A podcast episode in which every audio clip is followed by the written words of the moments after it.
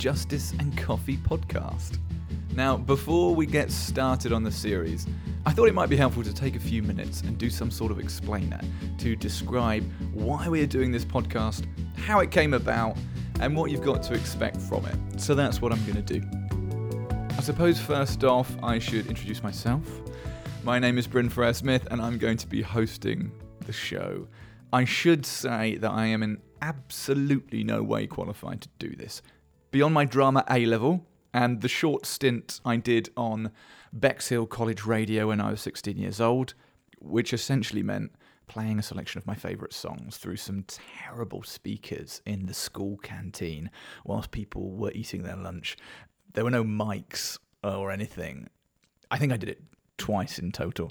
Beyond that, I have nothing to draw on in order to pull this thing off, so I'm already appealing for clemency. My hope is that the brilliance of the guests we have coming on the podcast will be more than enough to conceal, or at least distract you, the listener, from my amateurism.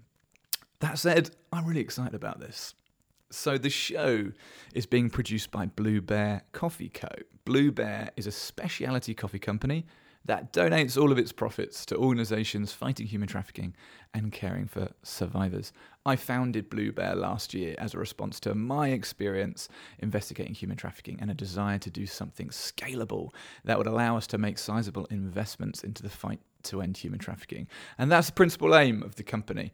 The secondary aim of the company is to raise awareness for some of the amazing individuals and organizations that are effectively taking on this issue, investigating human trafficking, prosecuting offenders, protecting victims, providing aftercare services, changing legislation, lobbying government. The space is chock a block with super impressive people who've given their lives to this issue, and they don't get nearly enough praise or encouragement or PR. And in most cases, they're not asking for it but I want to shine a light on them as much as I'm capable of doing. So this podcast aims to do exactly that. Let's find out a bit more about who these people are, what the issue is that they've dedicated themselves to, and how, if possible, we can help them.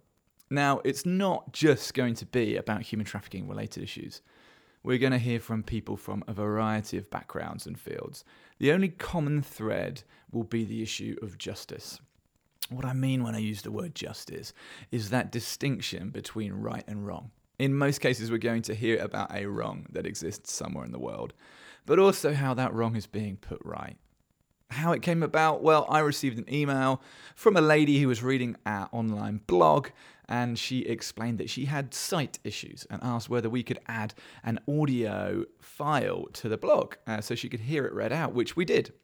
But she went on to suggest perhaps we would consider doing a podcast. And so the seed was planted.